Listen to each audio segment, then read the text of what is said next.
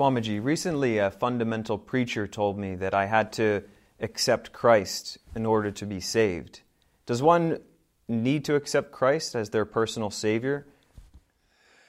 You need to accept God. God is the Savior. Yogananda himself said, God is the Guru. But I had a talk with a fundamentalist like that, and he kept insisting that his way was right, and I had to follow his way.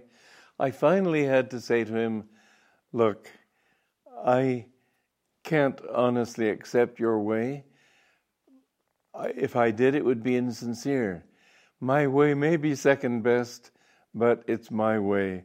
I'd rather go my second best way and be sincere than be insincere following a way that everybody tells me I have to do.